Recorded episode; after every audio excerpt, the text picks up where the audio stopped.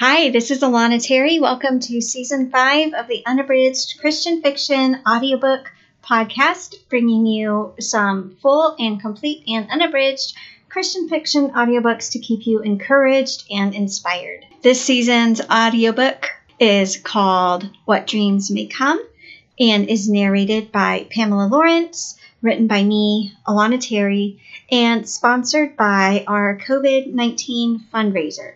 So, what we're doing is taking some of my ebook novels and I've bundled them up as a pay what you can product with a portion of all royalties going to support local relief efforts for COVID 19.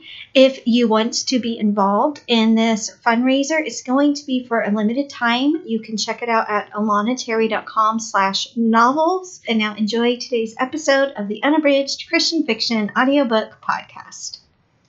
Chapter 1 Snow fell from the sky at a listless, melancholy pace. Susanna was early, like normal. Susanna was always early. Early to graduate high school, so that now she was the only teenager she knew who was already this bone crushingly, soul wearyingly tired, as if she'd lived four or five decades already. Dear God, when did I grow so old? She slipped into her regular spot in the sanctuary. Folks at Orchard Grove Bible Church worked themselves up about a fair number of important issues, pew placement being fairly high up on the list. Some things would never change. Her aching spirit knew that much with an unyielding certainty. Like the snow, it would keep on falling keep on covering the drab, muddy winter scene in a beautiful, pristine white. But by tomorrow, the landscape would be painted only with grays and browns, murky, dirt stained, a smudge of mud and slush, just like it had been when she woke up this morning. Father, forgive me for my grumbling, and help me to be thankful for everything even the snow and the mud. Good morning, Susanna. She forced herself to smile at the pinched nosed woman leaning over the pew in front of her. Good morning. Susanna accepted Mrs. Porter's stiff, awkward hug. Most folks at Orchard Grove were content with a handshake from a comfortable three feet away, but since last fall, Susanna had been hugged, embraced, or otherwise enfolded against every bosom of every retired farmer's wife in town. Mrs. Porter clasped Susanna's hand in hers. And how are you doing? She put special emphasis on each word, as if to convey a hidden meaning behind the otherwise mundane question. Last fall, Susanna might have lied that she was fine, but she knew better now knew that Mrs. Porter and those like her expected a certain degree of dignified stoicism.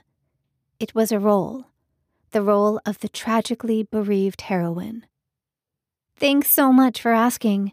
I'm feeling okay. She also attached some unstated significance into this last word, and Mrs. Porter smiled apparently satisfied at the depth of expression in Susanna's inflection and features. She held on to her hand for just a second more before adding, You know, we're all praying for you, and dismissed herself without another word. Susanna had only recently learned how these promises to pray could abruptly end any conversation. She'd heard it all too often.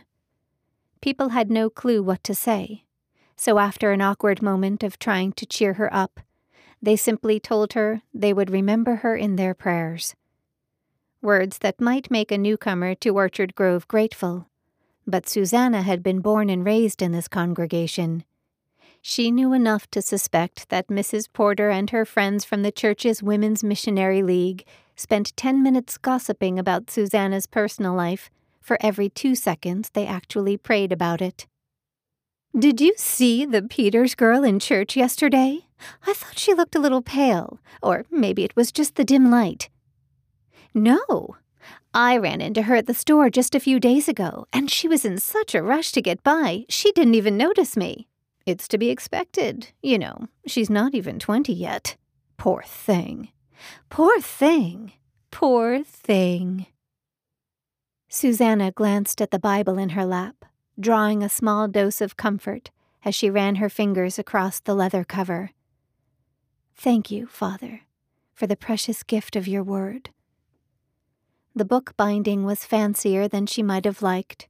She didn't want people to think she was the kind of Christian who paid more attention to her Bible's exterior than the holy words it contained.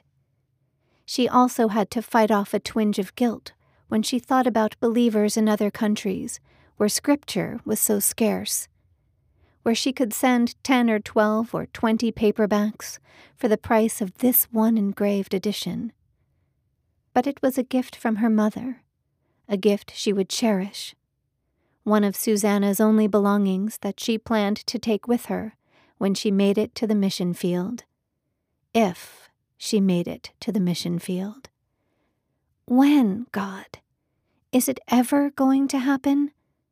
Why would you put this desire into my heart if you're never going to bring it to pass? So many questions, so much silence. That was all she'd encountered during the past four months. Four trying, exhausting, torturous months. The din from the foyer increased. Almost everybody at Orchard Grove Bible Church arrived exactly five minutes early. Any sooner, and it looked like you were trying too hard. Any later, you'd get glared at as you made your way to find an empty space in the pews. Not that Orchard Grove was overly crowded. There were as many empty seats as filled ones, but they were interspersed so inconveniently across the sanctuary that you would have to step over five or seven or ten different pairs of legs before you could sit. Orchard Grove's self imposed punishment for those guilty of tardiness. Susanna inhaled deeply. Well, Lord, I'm here. It's been such a long week, but you know how much I'm craving to connect with you today. Please show up, Lord. That had been her prayer so often lately, just asking God to show up. Crying softly in her room, unable to accept the reality of what had happened. Please show up, Lord. Stroking Kitty's forehead, wishing for some kind of breakthrough. Please show up, Lord. Staring at her phone, knowing she would never hear his voice again still holding on to some sort of senseless hope that he might call. Please show up, Lord. Pastor Greg made his way up front. He and his wife were new to Orchard Grove, but he had already learned that the retired orchardists and farmers' wives here appreciated, no, demanded punctuality. Each week he opened the service at 10:29 and ended at 11:44 without fail. This morning, with about 30 seconds to spare, he smiled at the congregation, and Susanna ran her fingers over her name embossed on her Bible. Susanna Wesley Peters.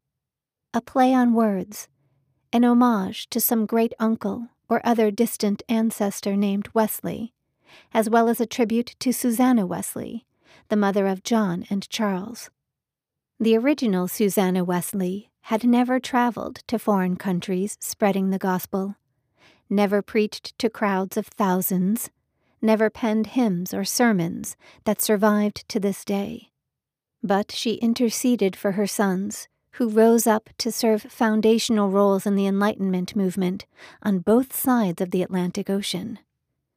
Susanna had lost track of how many times her mother had told her about Mrs. Wesley's commitment to God, how she would flip the skirt of her apron over her head in order to create a mobile prayer closet, how she devoted several hours a day to interceding for her family and maintained regular times of fasting to ask God to use her children to advance his kingdom.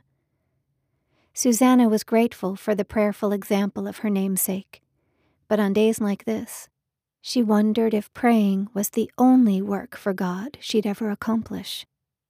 Father, don't you see I want to do so much more? Sometimes the hunger to move from Orchard Grove, to be God's agent of revival and salvation to distant shores, was so great it was like a tidal wave, ready to surge through her spirit. And when it came crashing down, she couldn't be held responsible for whatever damage was caused by the tsunami of her passion.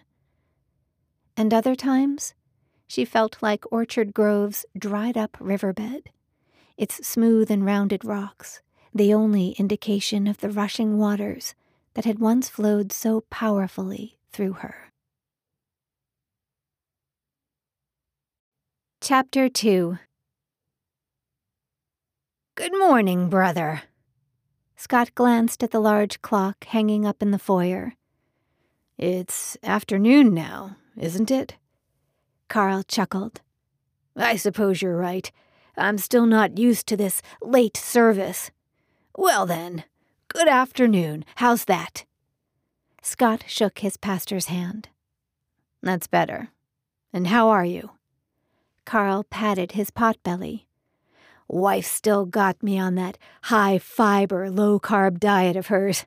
So I'd say that I've been better, because what I'm really craving is a nice steak and baked potato dinner. Scott smiled. It's a good thing Christmas is coming up, then, isn't it? Carl nodded. You're joining us Christmas Eve, aren't you? Wouldn't miss it, unless your wife's going to replace her traditional ham with tofu. Carl chortled. Not even my Sandy would be that crazy. He clapped Scott on the back. You enjoy the service, he said, and then why don't you come over and eat with us? Call it early supper or late lunch. You can take your pick. You're sure? Scott asked. Wouldn't want to impose last minute. Carl shook his head. Not an imposition at all. He grinned and nudged Scott playfully. Besides, you come over, and Sandy's just that much more likely to fix up something sweet for dessert. Not her usual whole wheat almond milk pudding or whatever that health nut stuff is she's been trying to force feed me. Scott nodded. It's a deal. He glanced into the sanctuary, already crowded ten minutes before the start of service. I guess I better find a seat. You know, you keep preaching the word like you've been doing. This place is going to need a whole new addition to hold everyone, even with the added service. Carl nodded. That would be a nice problem to have, wouldn't it, brother? Scott glanced around the sanctuary, even though he wasn't sure what or who he might be looking for. He'd attended St. Margaret's since arriving back in the States, but he knew less than a dozen members here by name he still wasn't sure where he fit into the fellowship. A 31 year old bachelor was something of a congregational misfit. He was too old for the college and careers group, or at least he felt like it the time or two he'd tagged along for frisbee golf or bowling. He'd spent the first decade of his adult life on the mission field and never settled down long enough to marry. So he didn't belong in any of the Bible studies or prayer groups for couples parents, or divorcees either. He liked St. Margaret's Church, liked that there were groups for everyone. Everyone, that is, except for singles in that in between age group, where you're not fresh out of the nest, but certainly not middle aged either. Where you've spent your entire adult life on the mission field and didn't want to admit how difficult it's been adjusting to a comfortable, relatively stress free life in the States. Well, maybe stress free wasn't the right way to put it.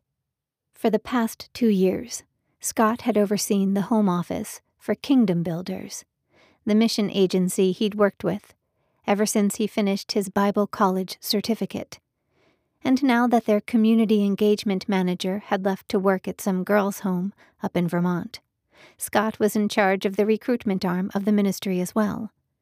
Sometimes he jokingly grumbled about working 60 or 70 hours a week on his pitiful missionary salary. But then he realized that even if he had more free time, he wouldn't know what to do with it. Things were different earlier this year. He'd leave work at 5:30 each day, half an hour before Susanna ended her shift at the assisted living home. Just enough time for him to get home and heat up a quick freezer meal before calling her, ask about her day, listen to the smallest details. The Bible verse she'd read that morning, or the resident she'd been able to pray with during her shift the way she chattered about her work, you'd think she'd received a special Mother Teresa like call from God to change bed sheets and spoon feed the elderly way out there in central Washington. Until you got her talking about missions, about how she physically hurt sometimes with the burning desire to carry the gospel to the nations. Nobody within a 50 mile radius could deny that she was called to foreign soil. Not that Scott had actually been within a 50 mile radius of Susanna Peters. But over the years, he had met enough missionaries and prospective workers to get a feel for the kind of believer who would be most effective in the field. The day he'd interviewed Susanna for the Kingdom Builders summer internship, he'd emailed his field director and told him he'd found the next William Carey, or maybe the next Hudson Taylor, he couldn't remember. Either way, from that first phone conversation on, Scott knew this was a young woman with an incredibly unique calling and passion. Which was what had made the past four months so complicated. But that's life for you. If he'd learned anything from his decades overseas, it was that God has a way of keeping you on your toes. Never get too comfortable. Never settle down. Even Scott's stint in Massachusetts was temporary. His two year commitment to the Home Office was up in March, and then he was off to wherever God might lead him next. The Kingdom Builders had fields all across the world, and every single one of them was in need of mission support when people asked what he did overseas, Scott's go to response was that he was the missionary to missionaries, offering spiritual guidance and soul care to the men and women working on the front lines. It was the perfect job for him, really. Perfect for someone with no family connections, nothing tying him down. Of course, now that he was managing the home office, he was more stationary but he managed to find reasons to leave the country every three or four months, even if only for short stints. He enjoyed the lifestyle, appreciated the freedom. He rented a small bachelor pad in Medford, just a 10 minute walk from the Kingdom Builders' home office. With the Boston public transportation system running so efficiently, he never even bothered buying himself a car the fewer routes he established here in the States, the easier it would be to leave the next time God called him overseas for a long term placement. It's the way he'd lived for the past decade, the way he'd probably keep on living for the rest of his life. The fact that he could walk into a church service with 3,000 other people and realize there wasn't a single one here who would miss him if he hopped on a plane tomorrow, was a small price to pay for the ministry he was able to lead, the life he was able to enjoy. A life of excitement, travel, freedom. That's the way he wanted it. That's the way it would be.